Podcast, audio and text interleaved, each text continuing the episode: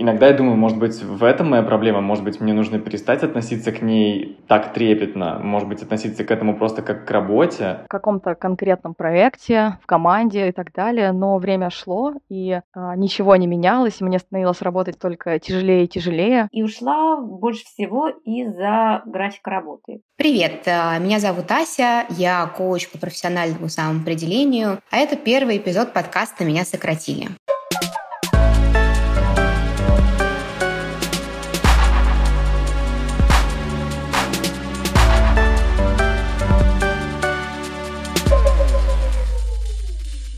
Партнер выпуска – онлайн-школа Skill Factory. Команда Skill Factory помогает каждому желающему войти в IT, получить знания на практике и уже в процессе обучения собрать первые работы в портфолио. В школе можно развить навыки в области Data Science, программирования, сформировать дата-дривен мышление или научиться управлять IT-продуктами.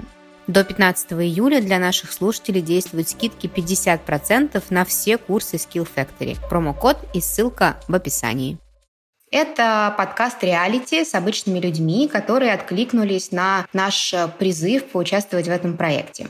Вместе с нашими героями и вами, слушателями, я буду исследовать такую тему, как профессиональное самоопределение. Что это такое, почему это важно, что включает в себя этот путь, какие сложности могут возникать, что конкретно можно предпринять, чтобы с этими сложностями справляться, и как в целом сделать этот путь э, более осмысленным, результативным, чувствовать себя более уверенно и двигаться вперед. Будем также говорить о том, что происходит на рынке труда, о том, как все меняется, что нас ждет в будущем, будущем и что совсем с этим делать. Всех наших героев объединяет то, что их не устраивает их работа, и они уже либо оставили ее, или раздумывают над этим. И я думаю, что сейчас самое время познакомиться, узнать э, кратко про ситуацию каждого из них. Э, ребят, привет! Э, представьтесь, пожалуйста, по очереди и расскажите в двух словах о себе и своей ситуации.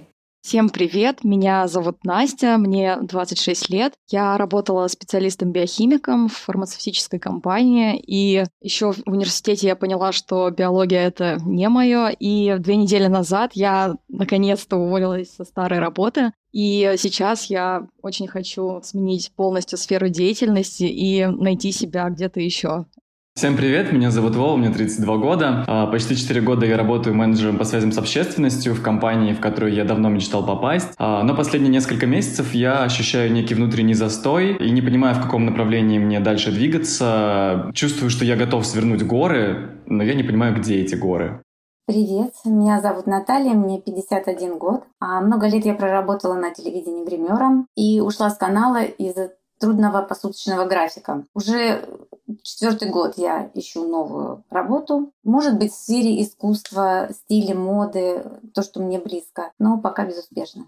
И хочу отметить, что нам с вами предстоит э, интересный, возможно, не очень простой путь который не ограничивается исключительно поиском работы. Я вам предлагаю на это смотреть э, чуть шире. Мы говорим про профессиональное самоопределение, а это в первую очередь развитие навыков самоосознания, саморефлексии, понимания себя, своей мотивации, своих ценностей, талантов, умение оценивать свои возможности, способности, компетенции, понимание того, чему предстоит э, учиться и, возможно, само обучение. И это также умение найти точки пересечения с тем, что востребовано на рынке. И, скорее всего, это не то, что вы сделаете раз и навсегда. Мы сами меняемся, мир меняется, мир в целом непредсказуем, и еще больше, чем мы с вами об этом думали, как показывает текущая ситуация а, с коронавирусом. И, конечно, рынок труда тоже меняется в ответе на то, что происходит. Поэтому я предлагаю вам отнестись к этому как к некому долгосрочному проекту, возможно, на всю вашу профессиональную жизнь жизни. У него, конечно, будут и есть свои промежуточные точки и результаты, но, тем не менее, а, давайте смотреть на это чуть шире. И я буду вас сопровождать в первую очередь на пути к себе.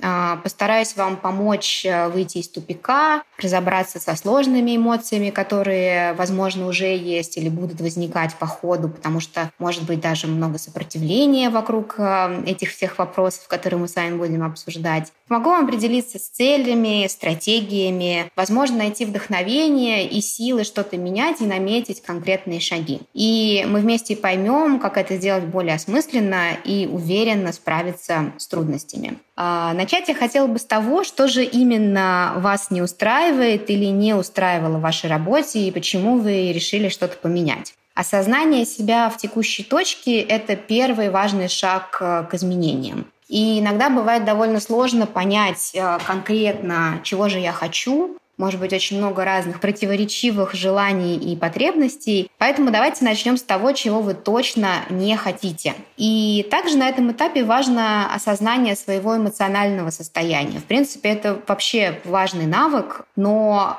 в конкретной ситуации изменений, которые вы проживаете сейчас, а, это особенно важный навык, потому что все, что связано со сменой работы, карьеры, профессиональным определением, обычно может восприниматься как довольно сильный стресс. И умение отследить свое состояние и, возможно, как-то отрегулировать его, это тоже довольно важно. И наше состояние очень сильно влияет на то, как мы видим свое будущее, как мы оцениваем текущую ситуацию, какая у нас мотивация и так далее. Поэтому это тоже все очень важно, и мы с вами будем это в том числе обсуждать. Но прежде чем я попрошу вас рассказать о, о своих историях более подробно, о том, что вас не устраивает и как вы по этому поводу себя чувствуете, я бы хотела немного рассказать о том, как ситуация с удовлетворенностью работой в целом обстоит э, в России. И я нашла результаты опроса аналитического центра НАФИ декабря 2019 года, а, который говорит о том, что больше половины работающих россиян, а именно 52%, это недовольные сотрудники, которые не будут рекомендовать своего работодателя другим людям. И причины недовольства следующие. Это низкий уровень зарплаты или ее задержки, высокая загрузка и переработки, плохие условия труда, неудобный рабочий график. Что интересно, несмотря на низкий уровень лояльности россиян к работодателю, большинство опрошенных, 77%, не планируют менять место работы в течение ближайших шести месяцев. И ссылка на источник э, на этот отчет будет в описании этого подкаста, если вы захотите подробнее об этом почитать. При этом из-за своего опыта я работаю в основном а, с молодыми профессионалами. Я предполагаю, что опрос, который делал на ФИ, он касался очень разных категорий а, сотрудников и в очень разных а, регионах. Возможно, это было по всей России. И ситуация, как мы знаем, в разных регионах от Москвы и Санкт-Петербурга отличается с точки зрения того, что предлагает рынок труда. И так вот, я работаю в основном с молодыми профессионалами, большинство из которых уже относительно состоявшиеся и успешные. Это люди 25-35 лет, среди них бывают те, кому и 40, и 45, то есть люди там более старшие тоже уже немножечко по-другому начинают смотреть на то, что такое удовлетворенность работой. И эти люди, с которыми работаю я, и их все больше, они не чувствуют полного удовлетворения и задумываются о том, чтобы сменить или место, или сферу или даже профессию. Хотя они могут быть довольны и зарплатой, и условиями, и графиком, и обстановкой на работе и так далее. И среди причин, которые они чаще всего называют, э, это ощущение стагнации э, или тупика в своем развитии, ощущение упущенных возможностей, нереализованного потенциала. И часто люди говорят буквально такие фразы, как «я не на своем месте» или «я живу не своей жизнью. И если слушаться в эти слова, то они звучат, на мой взгляд, довольно грустно. И это понятно, потому что работа и профессиональная деятельность занимает э, огромную часть нашей жизни. Для многих из нас это большинство, наверное, нашей жизни. И то, как мы чувствуем себя в отношении того, чем мы занимаемся, очень сильно влияет на наше общее состояние и уровень удовлетворенности жизнью. И вы, ребята, как раз среди этих людей, как я понимаю, э, заранее с вами уже познакомившись, вы недовольны своей текущей работой или профессией, вы хотите изменить эту ситуацию ситуацию. А, у каждого своя история, о которой мы сейчас узнаем. И я вас э, прошу рассказать чуть подробнее, собственно, историю вашу личную с фокусом на то, что именно вас не устраивало или не устраивает в текущей работе или на последней работе, на которой вы э, работали. Что вас не устраивало с точки зрения функционала, возможно, конкретно? Что вас не устраивало в плане работодателя, может быть, условий работы? Что вас не устраивало, может быть, в конкретной профессии, да, что вы э, поняли, что все-таки вот эта профессия точно, может быть, вам не подходит. И что вы чувствуете в отношении всего этого именно сейчас? Как я уже говорила до этого, у меня уже довольно долгое время одолевали сомнения, стоит ли связывать свою жизнь с биологией, мое ли это или не мое, но я решила поработать в этой сфере, чтобы посмотреть, как вообще будет происходить процесс. Может быть, э, дело не в работе, а в каком-то конкретном проекте, в команде и так далее. Но время шло, и а, ничего не менялось, и мне становилось работать только тяжелее и тяжелее. И что я для себя поняла, что меня очень тяготит а, Вообще сам формат работы, наверное, это непрерывная работа в офисе за компьютером, изолированность от э, коллег и от других людей, в принципе, отсутствие каких-то живых взаимодействий. Также, что меня очень угнетало, это чрезмерная формальность всего происходящего, очень много бюрократии. За каждый шаг нужно было очень жестко отчитываться. Я понимаю, почему потому что это специфика данной сферы, и когда ты работаешь в большой компании, то все должно быть э, зафиксировано, задокументировано, но я ощущала какое-то огромное давление в связи с этим, и как будто бы мои руки были связаны, никакой свободы действий не было. А, нужно было четко действовать по шаблону. Шаг влево, шаг вправо а, не приветствовался. И тяжело было находить мотивацию а, работать лучше и вкладывать больше сил в то, что происходило, так как это не поощрялось, в принципе, а наоборот, даже не приветствовалось, что нужно просто сделать свой минимум и все. И фокус был смещен на выполнение работы в определенные сроки, и было даже не важно, качественно это сделано или нет, качество было на втором месте, что меня очень беспокоило, потому что для меня на первом месте это качество всегда выполняемой работы. А также один из моментов, который мне не нравился, это неналаженная обратная связь между а, руководством и вообще между коллегами. И иногда, когда ты получаешь какую-то определенную задачу, у тебя есть не все вводные данные, не вся информация, потому что не считают нужным делиться с тобой этой информацией. И потому что ты находишься а, не в общем информационном поле с другими людьми, то это создает препятствие к выполнению своей работы более качественно и более эффективно. И все это выясняется только на последних этапах. И потом как бы получается, что ты пытался сделать как лучше, а не получилось, и получается, что как бы ответственный человек за это ты. В общем, неналаженные коммуникации внутри подразделений, между подразделениями. И вот последнее, что хотелось бы отметить, это, наверное, хотелось бы избежать того, чтобы была непоследовательность а, в рабочих процессах. Как мне кажется, что в идеале нужно иметь полную картину того, что происходит, понимать, над каким проектом вы все вместе работаете, и все вместе идти к этой цели. И, к сожалению, не во всех местах это так происходит. Иногда просто тебя перекидывают задача на задачу, и когда ты пытаешься понять вообще, что происходит, тебе говорят, не задавай просто вопросов лишних и делай вот, вот свой минимум и все. Можно я тебе э, немножко задам уточняющие такие вопросы, и чтобы понять в том числе, что я правильно э, услышала то, что ты сказала. Многое из того, что ты перечислила, на мой взгляд, связано именно с тем, как устроена работа в компании да, как устроены процессы, как устроена коммуникация. Там, в том числе, наверное, как ты говоришь, моя позиция подразумевала, что я не общаюсь с коллегами, я сижу с компьютером одна условно. То есть э, это, наверное, про структуру, про позицию, про то, как устроены в компании э, процессы и работа. И это большая компания, насколько я понимаю, да, как бы есть там своя специфика у нее и так далее. Если говорить непосредственно про сферу, про предмет, биология. Насколько вообще этого было много в твоей работе, насколько ты занималась там, не знаю, конкретно биологией?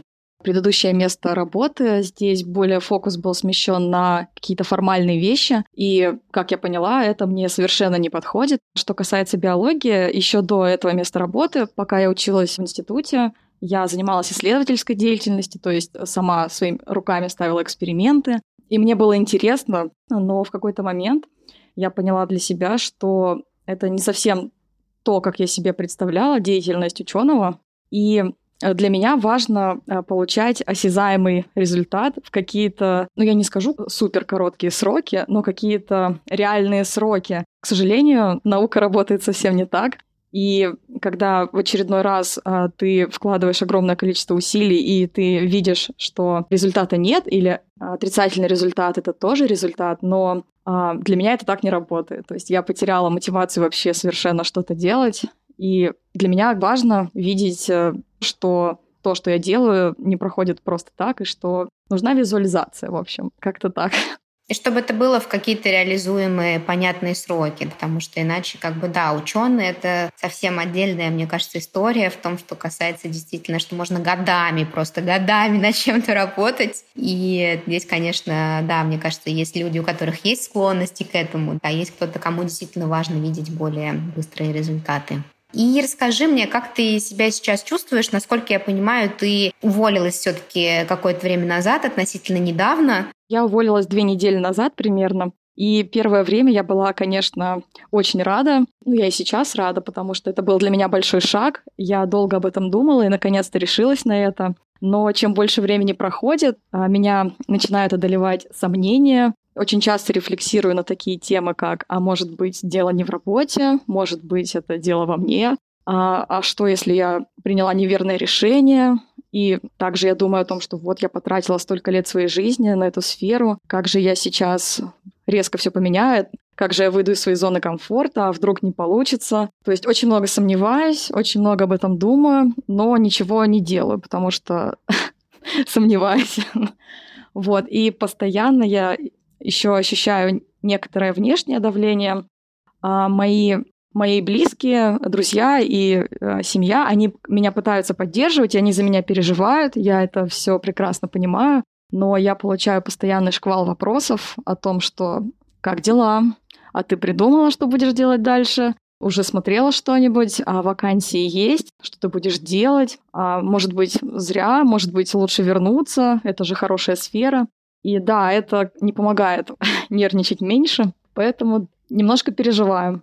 То есть очень много сомнений, есть страхи какие-то, да, есть неуверенность, соответственно, плюс вот это и внутреннее давление, и внешнее давление, которое присутствует, да, то есть э, на фоне, в том числе, я так понимаю, что, ну, какая-то радость от того, что ты завершила этот этап э, своей жизни, она все-таки как-то присутствует. И да, я очень рада. Она все-таки есть, да, поэтому здесь, наверное, а, я просто сразу отмечу, что совершенно нормально все, что ты переживаешь, все эти эмоции, это просто как бы, ну, это естественная очень реакция, как бы, да, очень много страхов может возникать. Особенно если э, мы в целом, например, такие люди, которые склонны сомневаться, которые склонны как-то вот видеть, что там причина во мне всегда и так далее, да, тут можно тоже это в какой-то момент поисследовать, например, да. И я тебе, наверное, предложу еще тоже подумать над тем, что, может быть, тебя все-таки как-то поддерживает и вдохновляет, и чуть-чуть, может быть, попробовать почувствовать это и сместить на это акцент если он есть, потому что мы в целом склонны, наш ум таким э, образом устроен, что мы склонны всегда фокусироваться на негативе. Это как бы доказанный факт. Э, страхи нас поглощают гораздо сильнее, чем радости, и длятся тоже обычно довольно долго. Поэтому здесь, если есть что-то такое, вот эта радость, которую ты испытываешь, и, может быть, э, вот, не знаю, твое участие в этом проекте, э, спасибо тебе большое, что ты поделилась, э, и за твою искренность, и за э, все, что ты рассказала, и за твою смелость еще раз. И теперь давайте послушаем Вову. Вова, расскажи нам про свою историю, что тебе не нравится. Ты продолжаешь сейчас еще работать, да, и уже какое-то время размышляешь на том, чтобы сменить свою работу, деятельность, компанию и так далее. А, ну, на самом деле, какие-то пункты из тех, э, что мы услышали, у меня повторяются. Это, в общем, тоже касается и бюрократии, и мискоммуникации внутри команды. И да, я продолжаю работать сейчас э, в этой компании, и по-прежнему у меня бывают э, сомнения в ту или иную сторону. Сомнения относительно чего? Можешь чуть подробнее поделиться? Сомнения относительно того, нужно ли мне менять компанию, или мне нужно просто как-то поменяться самому внутри компании. Потому что, а, как я предварительно мы с вами уже общались, и я уже рассказывал, я принимаю эту работу очень близко к сердцу, вот, и поэтому как бы для меня она часть моей жизни, очень значительная часть моей жизни, вот, и поэтому иногда я думаю, может быть, в этом моя проблема, может быть, мне нужно перестать относиться к ней так трепетно, может быть, относиться к этому просто как к работе, а, но мне кажется, так неинтересно жить, ну, то есть, как бы, работа у нас у всех отнимает очень значительный отрезок времени, отрезок жизни, но это как минимум 8 часов в день, ну, в зависимости от того, кто как работает, конечно. Да, бывает еще и больше часто. Я назвал минимум, да, конечно. Я думаю, когда ты увлечен, твоя работа занимает гораздо больше времени, безусловно. И я сомневаюсь, потому что я думаю, а найду ли я что-то адекватное, ну, какую-то адекватную замену, потому что когда я пришел сюда, я был очень сильно вдохновлен. У нас была очень классная команда, просто невероятная. Да, конечно, были сложности разные э, в коммуникации там, со старшими коллегами, с руководством, но в целом мне кажется, что я просто попал в какую-то среду, в которой я мог быть э, гармоничен. Ну, то есть я мог быть собой. Вот, и более того, наверное, просто мне льстило то, что ко мне стали прислушиваться со временем, э, стали интересоваться моим мнением, э, стали подключать к большему количеству задач. Безусловно, даже в то время у меня возникали такие мысли, что все, я ухожу, потому что были разные ситуации, не знаю, там я влюбился, например, и все, у меня вся голова совершенно про это, и не про работу, а тут какой-то проект, и я косячу. Но в целом все равно всегда вот эти позитивные стороны, они всегда перевешивали. Но как бы тут еще произошел такой надлом, когда у нас произошли разные структурные изменения э, в компании как мне кажется, весьма значительные. То есть глобально вроде бы ничего не поменялось, но вот в моем мире изменилось просто все. И, может быть, я пока еще недостаточно сработался. Хотя у меня хорошие отношения со всем новым начальством, у меня все в порядке. Я думаю, что они, в общем, хорошего мнения обо мне. Но что-то не так. Правильно я понимаю, что это про некий рост в том числе. Это про некий профессиональный рост. Да, вот я как раз хотел сказать про один из минусов, что, в принципе, у нас очень большая компания, просто я не знаю, как в разных подразделениях. Вот конкретно в нашем э, я не замечал какой-то благодарности Безусловно, я не работаю за спасибо, как бы я работаю за тот результат, который у меня получается. И... Ну, я понимаю, о чем ты говоришь, это скорее какое-то человеческое отношение, да, внутри команды, департамента, что тебя ценят, э, отмечают твою работу. Да, иногда просто не хватает какого-то поощрения, ну, либо просто в виде слова, либо, не знаю, в, как, в виде какой-то небольшой премии. То есть я сейчас как бы не про деньги, а про то, что ты понимаешь, что тебя ценят. И на это обращают внимание. Я думаю, так у всех, наверное, просто на ошибки обращают гораздо больше внимания, а если ты делаешь свою работу хорошо, то это норма. То есть хочется больше признания, хочется ощущения большей ценности от того, что ты делаешь, и признание этого другими людьми вокруг тебя. Этого не хватает с точки зрения мотивации. То есть не хочу, чтобы это сейчас звучало так, как будто банально я хочу больше денег и славы. Нет. Просто иногда хочется, чтобы это поощрение приходило в виде каких-то шансов тебе. Ну, то есть вот видят, что вот ты сделал эту работу хорошо, а вот получи еще круче, например. Сейчас такое не происходит именно из-за того, что, ну, как мне кажется, произошли эти изменения, и э, как будто бы вот мне и нашей команде пока не готовы так доверять. Вот, и поэтому нам приходится просто следовать каким-то указаниям, и очень маленькое поле для креатива. Вот, а хотелось бы, хотелось бы каких-то больших задач. И еще один из минусов, про который я говорил, это микроменеджмент. Как бы это то, что, мне кажется, тоже очень сильно разрушает часто э, атмосферу, когда просто э, решается не глобально какая-то задача, а начинается просто погружение глубинное в какие-то детали, которые, ну, окей, может быть, они, на мой взгляд, не важны, потому что просто это больше нервотрепка, а польза от этого несоизмерима. Я просто знаю, на самом деле, если честно, поскольку я работаю в менеджером по связям с общественностью, то есть я пиар-менеджер, я не люблю пиарщиков, потому что часто они как занозы в одном месте, и э, очень часто они как раз дотошные, знаете, до каких-то... Деталей, тонкостей, да. Буквально порядок слов предложений, да. Просто у меня журналистское образование, и до того, как прийти в пиар, которым, правда, я занимаюсь уже 8 лет, до этого я работал в журналистике. Ну, то есть у меня, может быть, уже немножко другой взгляд, не знаю. Какие-то детали мне кажутся незначительными, неважными, и более того, мне даже кажется, что это для всех звучит смешно. Да, но я просто хочу тоже немножко сфокусировать, да, как бы тоже и суммировать то, что я услышала, и убедиться, что это так, то, что я услышала. Ситуация отчасти похожа с компанией э, Насти, да, в которой она работала, что тоже есть некий э, разлад в том, как устроена работа, да, то есть в целом там и в плане выстраивания отношений, в плане признания, которое ты не получаешь в достаточном количестве, и это там, ну, это действительно может быть, с одной стороны, специфика конкретного руководителя, да, который не считает нужным поощрять э, добрым словом своих сотрудников, а может быть культура компании, да, в которой которой, в принципе, например, там не принято говорить спасибо за то, что ты делаешь свою работу, да, или не принято тебя как-то поощрять. То есть, а для тебя это явно важный, а, это для большинства людей важно, да, но раз ты тоже вот об этом сказал, для тебя это явно важно, что в компании не принято признавать а, какие-то там достижения, говорить спасибо за работу, да, то есть этого признания ты не чувствуешь.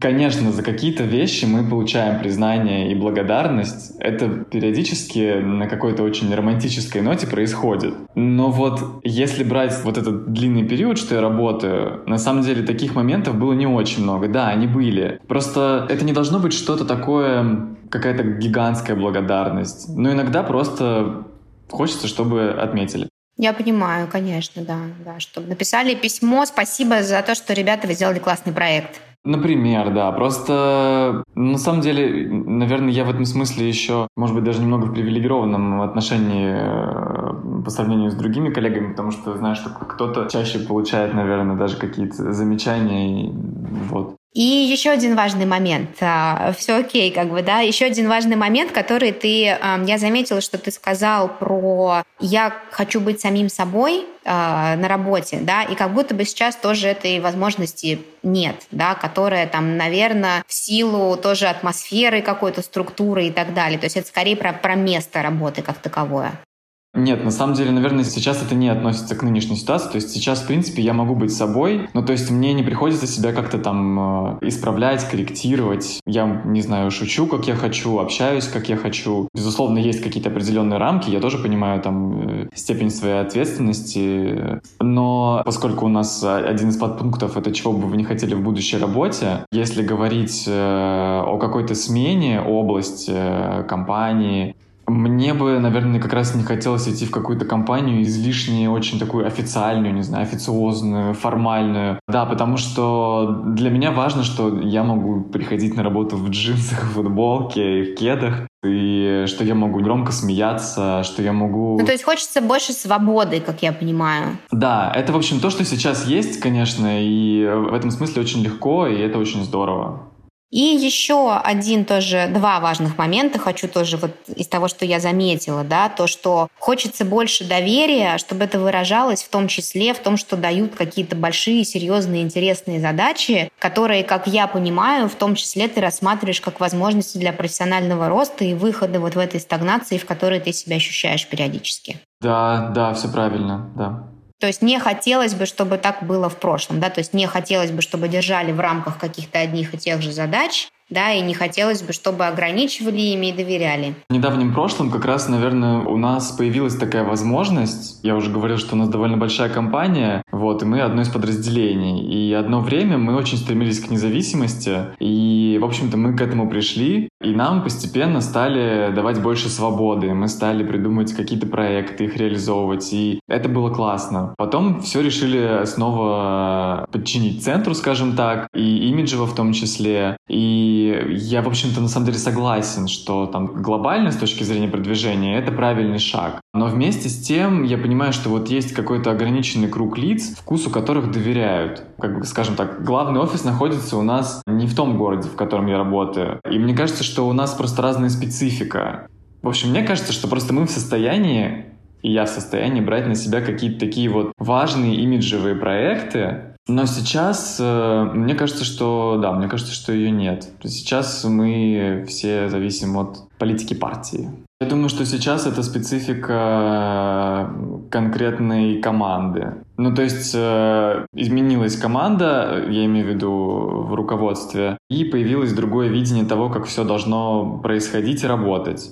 И, наверное, поэтому бы в меньшей э, свободе находимся, как мне кажется. То есть в будущем э, не хотелось бы, чтобы была такая ситуация, не хотелось бы, чтобы было вот это слишком сильный контроль, слишком сильный микроменеджмент. Э, и ты здесь интересно сказал вещь про «я не люблю пиарщиков, я вообще журналист», как бы, да, и здесь у меня, знаешь, такое немножко было ощущение, ну, такие две самоидентификации профессиональные, которые накладываются друг на друга. Я работала сама в пиаре, я знаю, что это такое, я знаю про то, как журналисты часто говорят про пиарщиков, пиарщики говорят про журналистов, и часто там есть вот это вот, все друг от друга зависят, но все равно есть некие такие вот отношения у них, что там они друг над другом посмеиваются или там любят, не любят, высмеивают, говорят, как надо делать, как не надо и так далее. И как будто бы ты с этим внутренним противоречием противоречием сталкиваешься. По поводу всей этой ситуации, что ты сейчас чувствуешь? По поводу того, что тебя не устраивает твоя работа, и ты раздумываешь о том, что, возможно, ты хотел бы ее сменить, потому что ты там не развиваешься, у тебя много силы и энергии, тебе не дают проектов такого объема, как ты хотел бы, тебе не доверяют в том объеме, в котором ты хотел бы, тебе хотелось бы больше свободы. И что ты по всему этому поводу чувствуешь? Я по-прежнему также пребываю в сомнениях. Безусловно, последние пара месяцев карантина подталкивали к мысли о том, что нужно предпринимать какие-то радикальные шаги и уже что-то менять. А, но вот сейчас я вернулся к такой активной работе, которая меня очень сильно энергетически подпитывает, и времени на анализ практически не остается. Ну вот в данный момент, в данной точке у тебя энергия по шкале от 1 до 10. Сколько у тебя энергии сейчас? Мне кажется, что энергии у меня сколько хочешь, но я не понимаю, какими именно изменениями заниматься и за что браться. Кроме того, я такой человек, кто всегда ждет правильного случая. Я довольно редко сам инициирую какие-то серьезные перемены и события. Как бы основное, э, что я э, услышала, это то, что есть много сомнений, есть ощущение, что как-то само должно все происходить со мной, и я сам ничего как бы особо не делаю в отношении этого. Не совсем так. Я просто не готов предпринимать радикальные какие-то шаги. Безусловно, я смотрю, что происходит вообще на рынке. Я смотрю предложения, я пытаюсь понять, чего я хочу сам. И у меня какое-то безграничное море хотелок. Параллельно я работаю, получаю удовольствие от работы периодически. Как будто бы я просто не могу сконцентрироваться на том, что мне нужно делать, чтобы изменить жизнь к лучшему. Спасибо большое, Вова. И давайте теперь послушаем Наталью. Наталья, расскажите, пожалуйста, про вашу вашу историю. А что вас не устраивало в вашей работе, в вашей специальности, в вашей сфере, чего бы вы точно не хотели, и как вы себя по этому поводу чувствуете сейчас? Так как уже ушла я с работы давно, да, это вот получается 4 года назад, и ушла больше всего из-за графика работы, потому что работа была сутки через трое. Но так как гримером платят немного, поэтому всегда вот эти свободные дни ты где-то еще подрабатываешь. А всегда, то есть есть э, какие-то проекты, либо на других каналах, где ты работаешь. Плюс э, семья, дети, э, и поэтому получается, что в таком графике работы у меня стали проблемы со здоровьем, я просто потеряла сон. У меня началась бессонница, и это продолжалось, наверное, последние года три. Вот, когда график работы у нас, ну, скажу сразу, что он был такой, э, на работу приезжаешь к 4 утра и уезжаешь э, где-то, ну, по-разному, в 12, иногда в 2 ночи.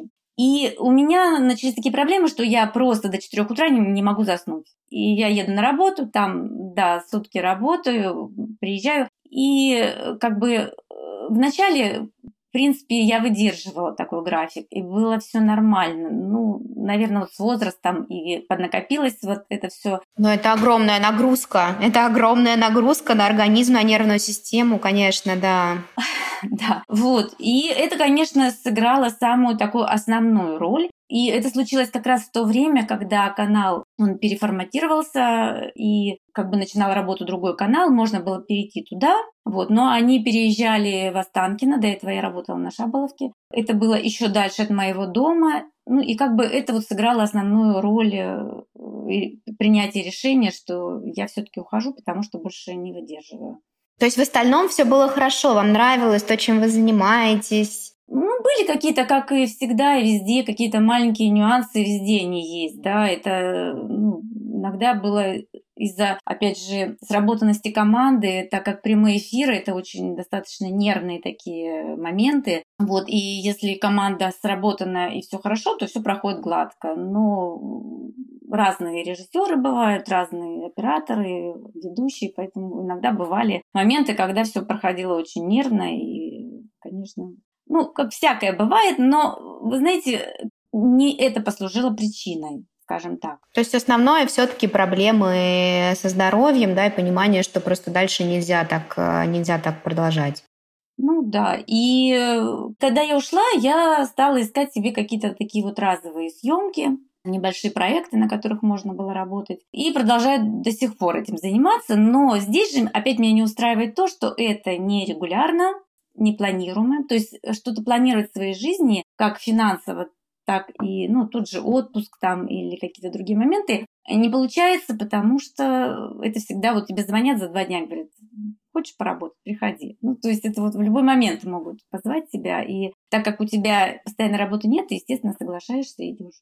Угу. То есть вы четыре года, по сути, занимаетесь фрилансом, и это то, чего вы тоже не хотели бы продолжать, потому что это нестабильно по разным э, параметрам. Ну, в целом жизнь фрилансера нестабильная. Нет, мне бы, конечно, хотелось, да, найти какую-то более постоянную работу э, в том плане, что у меня все-таки возраст предпенсионный, и хотелось бы перед пенсией уже поработать с трудовой, вот со всеми вот этими э, социальными, да, льготами и все остальное, да. Угу. Да, льготами, которые бы мне потом спокойно бы дали возможность выйти на пенсию. Потому что, как я сейчас работаю, это ну, краткосрочные договора, которые не дают мне ничего. То есть хочется э, уйти от э, нестабильности, в разных да, отношениях, там в разных сферах, начиная от того, что это график, это финансовая непонятная, как бы, да, нестабильная история, это все, что касается пенсии, льгот и прочее, как бы, да, то есть вот от этого тоже хочется уйти. И плюс, как я понимаю, что все-таки хочется, несмотря на то, что, как я слышу, вы хорошо справлялись со стрессовыми ситуациями и э, так об этом говорите, что ну да, ну были какие-то сложности и так далее. Я думаю, что это тоже, наверное, там, ну, и опыт сказывается, да, и то, что вы постоянно были в этой среде,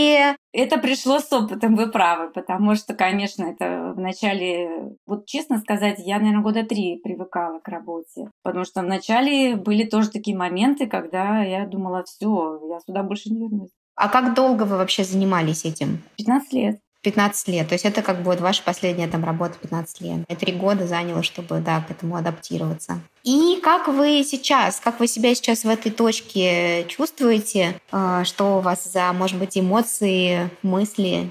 Ну, вы знаете, вот я честно вам скажу, вот я себя чувствую такой очень потерянной и какой-то, как человек-изгой. То есть я уже а, не принадлежу к молодому поколению, вот как ребята, да, я для них уже пожилой человек. Но в то же время, вот я как-то попала на фестиваль людей старшего возраста, я поняла, что я к ним тоже не принадлежу, потому что там 65 плюс, и они там, у них своя тусовка. И ты, получается, вот в таком сейчас положении, когда ты не знаешь, куда тебе притнуться и что тебе делать. Все эти четыре года я пыталась найти себе какую-то другую работу. Но так как опыта работы нет, да, ну то есть вот меня нигде не брали, и все эти мои попытки ни к чему не привели. Я думаю, что это возраст и плюс вот э, нет опыта работы. Хотя вот по себе, как я чувствую, мне кажется, что я обучаемая и вполне могла бы, да, научиться там и выполнять работу.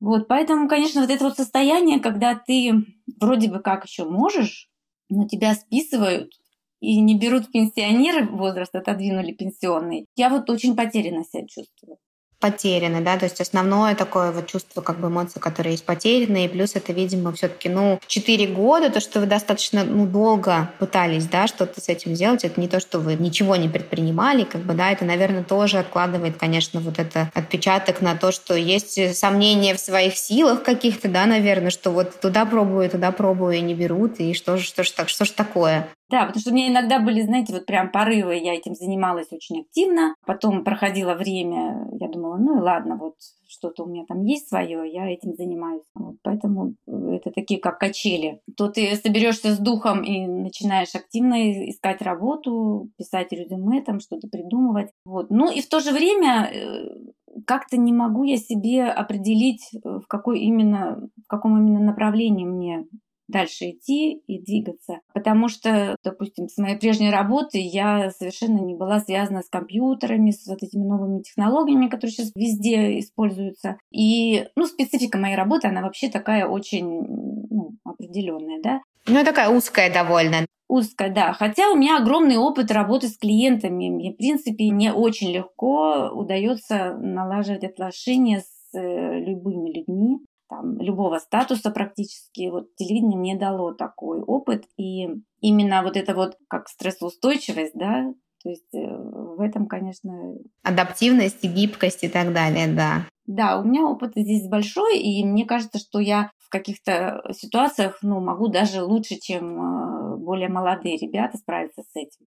Хорошо, да, спасибо большое, но мы это будем уже дальше с вами обсуждать, что же такое хорошо получается с тем, чтобы была возможность э, наметить вот этот фокус. Но спасибо вам большое за то, что поделились. Э, очень разные, на самом деле, такие истории все. Я хочу сказать вам э, большое спасибо и надеюсь, что это начало такого интересного и, возможно, полезного процесса, да, вот запустить процесс в этом направлении, что осмыслить, что же мне все-таки не нравится, как я уже говорила, говорила в самом начале, это очень важно, да, это важный вот этот процесс как бы осознания. И я вам предлагаю продолжать, может быть, это замечать в том числе или что-то вспоминать, да, может быть, записывать какие-то еще моменты, которые вы вспоминаете, что вам не нравились или не нравятся сейчас, может быть, вы там сейчас про них забыли, как бы на самом деле они были важны. Это даст вам такую еще более полную картину того, как бы чего я там точно не хочу, и это будет некий, например, чек-лист, который вы можете брать за основу, когда вы будете уже искать новое место, там понимать, что вот это точно мне не подходит. Как бы, да, вот это я уже проходила много раз, это мне точно не подходит. Поэтому просто, если будут у вас возникать какие-то мысли, продолжайте на эту тему, соответственно, думать. И я хотела бы здесь э, поделиться э, цитатой Елены Витчак, э, профессора школы управления Сколково, которая считает, что важно осознавать, что жизнь в современном мире легче не становится. Мы тоже с вами уже об этом говорили.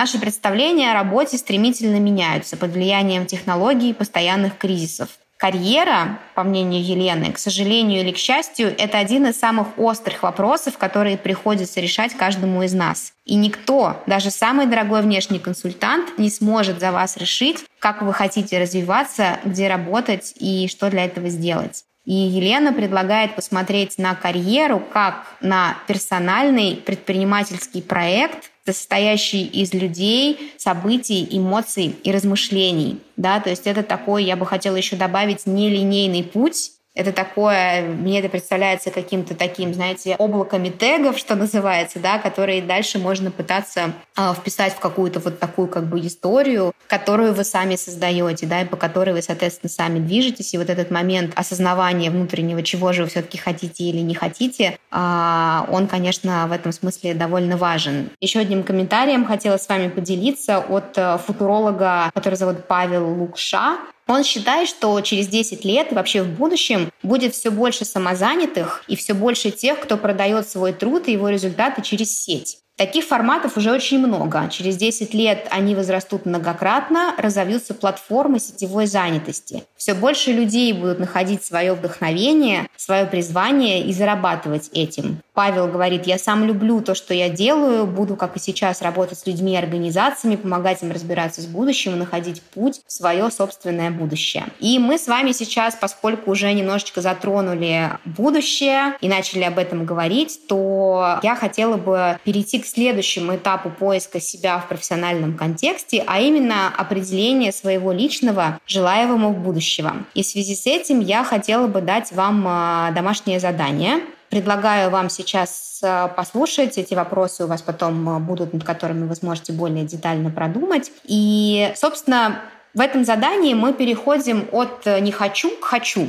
Да, и я предлагаю вам спроектировать э, видение своего будущего через какое-то время. Можно это сделать, например, там, через год, можно это сделать через какой-то там более э, длительный срок. Да. Я думаю, что здесь можно поиграться, сделать это с тем, что это будет через год, и, например, там через три года, да, если у вас есть готовность об этом мечтать и думать. И э, здесь тоже важно держать во внимании тот факт, что нам очень важны цели, целеполагание очень важно, но все это работает только вместе с гибкостью, адаптивностью, готовностью менять свои планы, ошибаться по ходу и так далее, да, потому что, как мы уже говорили, мы живем в ситуации полной неопределенности, и вот это наше целеустремленность — это очень круто, но когда мы слишком сильно привязаны к какому-то конкретному результату, мы можем не видеть возможностей, которые возникают вокруг, и мы, опять же, не можем быть настолько гибкими, насколько от нас этого требуют обстоятельства, да, поэтому я вам предлагаю просто это держать в голове. И в качестве домашнего задания я вам предлагаю определиться с видением своего будущего,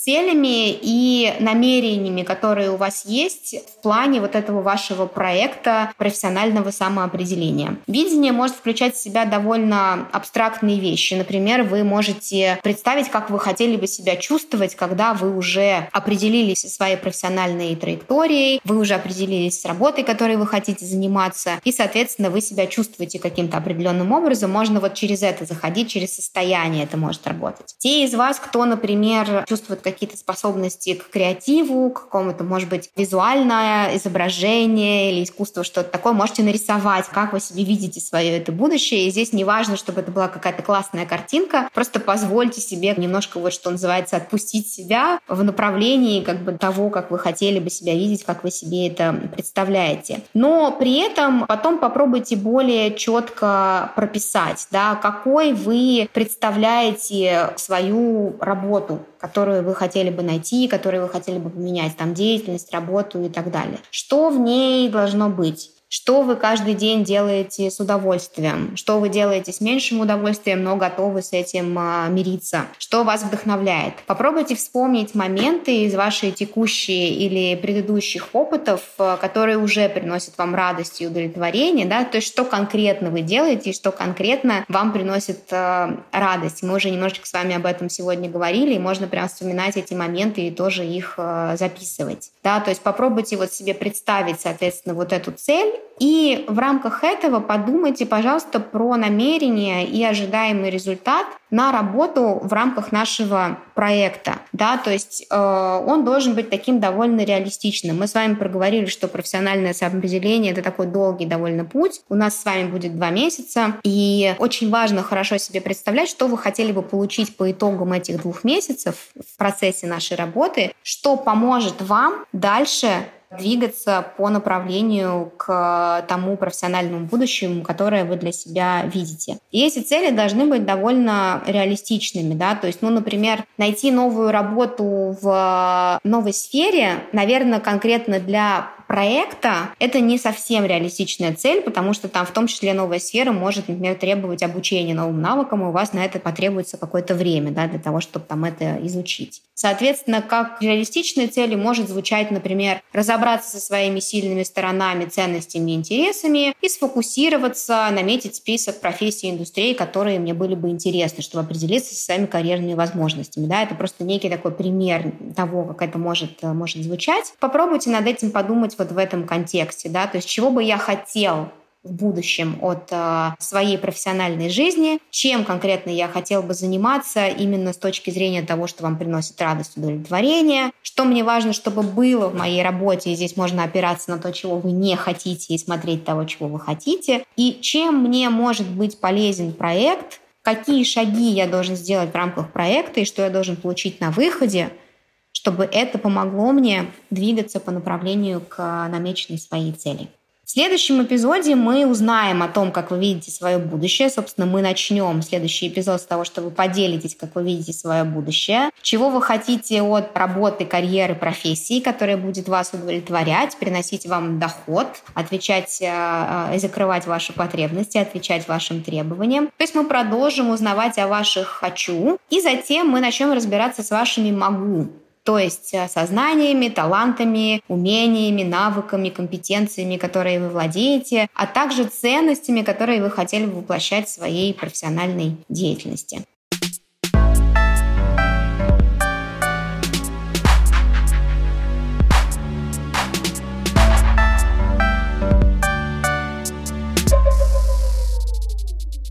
Чтобы не пропустить новые выпуски, подписывайтесь на подкаст и слушайте его в Apple Podcasts, CastBox, Яндекс.Музыки, Google Podcasts, Spotify, ВКонтакте и в любом другом приложении, где вы слушаете подкасты. Поставьте оценку и напишите отзыв. Это поможет другим людям узнать о нашем подкасте и найти себе работу по душе.